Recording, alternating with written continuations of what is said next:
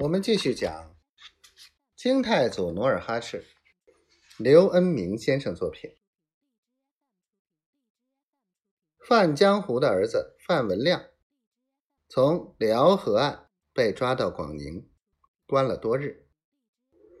这天中午，皮廷相看见他，一口咬定他是范文蔡、范文成的亲兄弟。王化贞当即。大堂提审，巡抚衙门的大堂既高又黑，再加上大厅内横眉立目的衙役，显得十分阴暗可怖。衙役把范文亮押到大堂，跪下，只见堂上王化贞正襟危坐，惊堂木一拍道：“堂下所跪何人？”范文亮，哪里人士？先祖家住江西，乃北宋大臣范仲淹之后。呸！王化贞小胡子一撅，朝田鄙夷耸动着，吼道：“还有脸说出范仲淹的大名？”然后惊堂木又一拍：“你知罪吗？”小民不知身犯何罪。哼！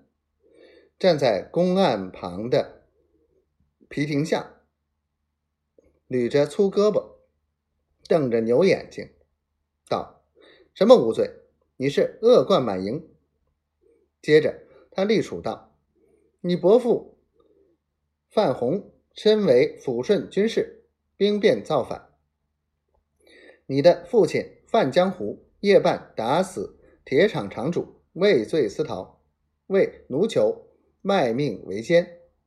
还有你本家兄弟范文蔡、范文成叛我大明，为夷人出谋划策。你们范家老小哪一个不是大明朝的死敌？范文亮哈哈冷笑道：“这话你说对了，我们范家。”就是大明的死敌。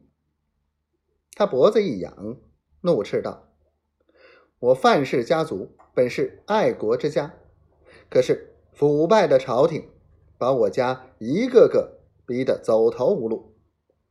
老话讲，官逼民反，民不得不反。我家伯父范洪之子范文蔡、范文成半生颠沛流离，范梨花。”屡遭劫难，终生坎坷，这一桩桩一件件，哪件不都是由于大明朝昏庸所致？哪件不都是你们这些奸臣促成？